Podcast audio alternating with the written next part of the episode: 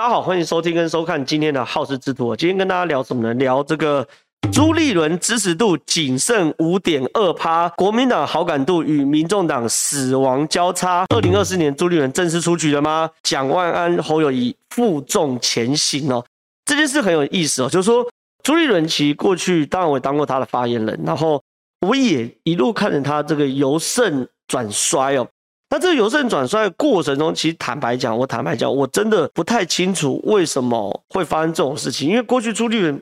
可能是因为之前是顺风球吧，所以朱立伦说什么都对。所以说你在打顺风球的时候，你当然很很理所当然会显示自己很强势哦。可是最近国民党是逆风哦，那逆风的过程中就非常考验一个领导人的领导能力哦。那显然经过朱立伦上任至今，他的领导力应该是备受考验，也备受挑战啊。那包含中二选区的补选，包含公投的操盘，包含中正万华区的选举，你可以发现说朱立伦好像真的是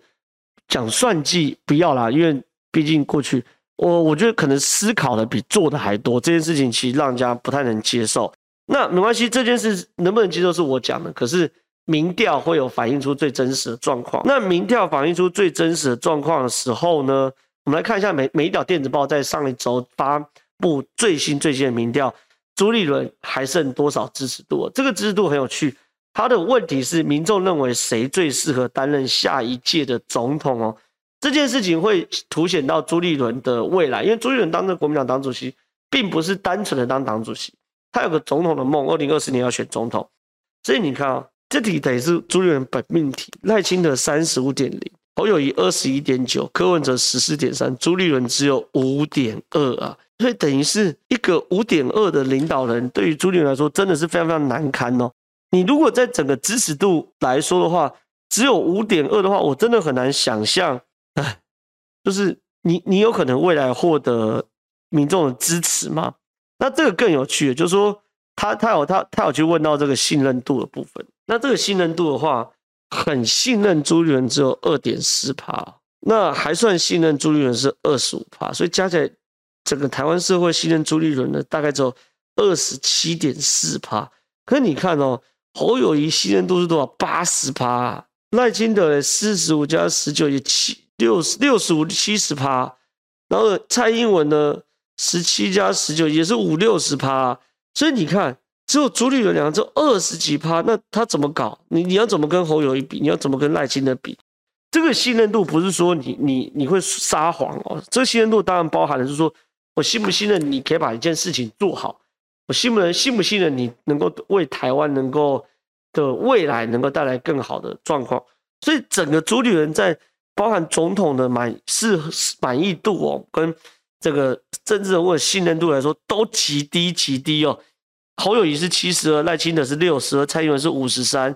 那朱立伦二十五加 二点四 只有 二十七点四 左右，确实哦，确实蛮惨蛮惨蛮惨蛮惨，真的蛮惨。那朱立伦这样的惨，它会造成什么状况？当然有几个很现实的状况，就是说第一件事情就是说朱立伦自己大概大概很难，对啦，朱立伦自己大概是很难再成为一个总统有力的竞争者。什么叫很难的？原因很简单嘛，因为每一条电子报做民调是要有成本的嘛，他们这一次做民调把郑文灿拿掉，因为他们发现郑文灿长期的民调太弱了，已经弱到没有没有办法变成一个有力的竞争者。那你没有办法变成一个有力的竞争者的话，我们当然就把它拿掉，去把它让更多人进来，所以他们把苏贞昌放进去。那朱立伦如果民调继续落下去的话，每一条电子报就直接不做你民调，你连百分之五 的机会都没有，你就 百分之零、哦、加 百分之零。 那这件事情呢，对朱立伦伤不伤？未来如果走到这步当然很伤了。那另外更严重的问题是它影响到了这个国民党的好感度、哦、你看哦，比如说以这个来说，每一档电子报同时做出你对民进党、对国民党、对民众党跟对时代力量的好感度哦。民进党 整, 整体社会的好感度是 五十一点五， 那国民党的好感度很惨哦，输给民众党跟时代力量，听清楚哦，被正式被民众党超超车了哈、哦。民进党好感度是 五十一点五，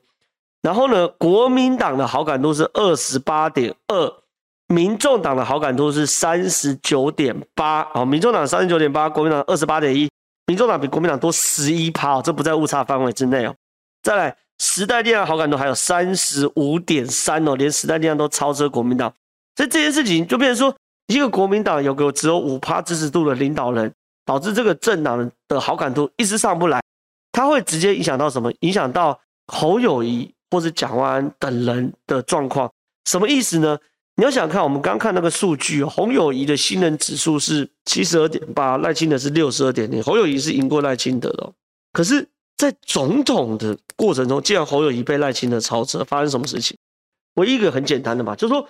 我我我身为一个选民，我信任侯友宜哦，他是本土派的，本土蓝没有问题，然后讲话都台语啊等等，这都 OK。然后呢，他本土蓝的等等的过程中呢，侯友宜是本土蓝的过程中呢，哎，他好像挂了国民党的牌子后，我就不是很相信了，都被品牌拖累。这个产品很好，可挂上一个只有二十几%信任度的品牌的时候，被拖累了，不相信你了。所以这就是说侯友宜的状况，就是说落衰啊，就是被被国民党带衰，很惨。那另外一个人是谁呢？蒋万安啊，蒋万安跟国民党带衰有什么状况？蒋万安要选什么？选台北市长嘛。来，你看、哦、国民党在台北市的好感度是 二十七点一， 二十七点一。民进党在台北市的好感度是 四十四点二， 国民党在台北市好感度 二十七点一， 民进党在台北市好感度是 四十四点二。 换句话说，一出来 就, 就差 百分之二十 嘞，差 百分之二十， 就说哎、欸，照说台北市应该是要国民党的基本盘，对不对？可是既然整个台北市有 百分之四十四 的人认为民进党是 OK 的，可是整个台北市竟然有 百分之二十七 的人认为国民党不 OK， 那对于蒋万安来说，我就问个很简单的嘛，我在台北市选举，我挂了国民党的招牌是加分还扣分？好，当然是扣分嘛，对不对？这有什么好讲的？所以说现在侯友宜跟蒋万安，就说国民党这些政治明星，当然包含卢秀燕也是一样，这些理论上都是国民党目前最重要最重要要呵护的对象，理论上也应该是说国民党未来要光复大业最重要的几个标标的人标的人物，而这些人都正在被国民党的招牌拖累，而且正在负重前行哦。所以有趣的状况就在这边呢。对国民党来说，整个政党理论上他的领导人跟政党的支持度应该齐平，就像蔡英文一样，我的支持度是五十几%，你看来这边，蔡英文的信任度是 百分之五十七点三， 对不对？那我的政党支持度满意度也是五十几几%。那这些事情呢，就是说。这是很合理的嘛，就你的领导人强，你的政党强，你的政党强，你的你的从政同志也会跟着强，这是一起绑在一起。可是国民党变成是说领导人弱，那这个你的政党更弱，那你的政党更弱的时候，那你从政同志就带衰啊，被带衰，那很惨。所以说，就像我一开始标题讲，今天要跟大家聊什么？聊说朱立伦支持度只剩 五点二， 这会让国民党的好感度与民众党死亡交叉哦。二零二四年朱立伦正式出局，蒋万安、侯友宜负重前行哦。那我聊到这边的时候，大家就会开始问了，那朱立伦到底遇到了什么样的问题哦？那当然了，朱立伦遇到的问题一定是百废待举啊，一定是非常非常多的问题，绝对不是说一件事一件事可以可以可以说清楚，当然包含国民党亲中的因素啊等等，太多太多。可是朱立伦现在比较可以赶快先重建，或者说倒也不是赶快可以重建，就是说最明确的问题就在于是领导的危机哦。那这个领导危机真的是蛮严重的、哦，因为朱立伦最近公布了一个新的人事案，就是说他的两两个呃人事案，就是一个是中央选举提名委员会，另外是中央选战策略汇报。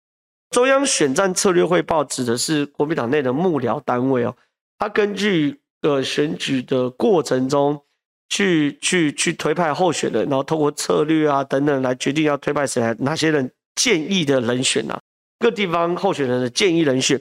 然后由中央提名委员会提名背书。换句话说，中央选战策略汇报是幕僚单位，中央选举提名委员会是背书单位。那这件事情呢，有趣的事情是，中央提名委员会这个背书单位的成员，当然包含朱立伦哦，朱立伦是党主席，然后副主席黄敏惠、夏立言、连胜文还有秘书长。好，这些是党公职，另外还邀请了韩国瑜、侯友宜跟鲁秀燕三位，这两位现任市长，一位前市长，总共找了八个人哦。那这八个人，既然有趣的事情是，侯友宜、卢秀燕还有黄敏惠都辞职哦，哇，这件事情在政坛上引起了轩然大波，那大家刚当然去问啊，去聊啊，说到底发生什么事情？结果竟然是这样，就是说侯侯友宜跟卢秀燕这两位现任市长，并没有答应朱立伦要要加入这个选举提名委员会哦，就是说朱立伦有跟他碰面，然后也有或者是电话来聊过。那讲电话过程中也有提到说，说会有一个提名委员会，希望请侯友宜跟卢秀燕这边来帮忙。还韩国瑜这边说法也是一样。那朱立伦跟韩国瑜碰面的时候是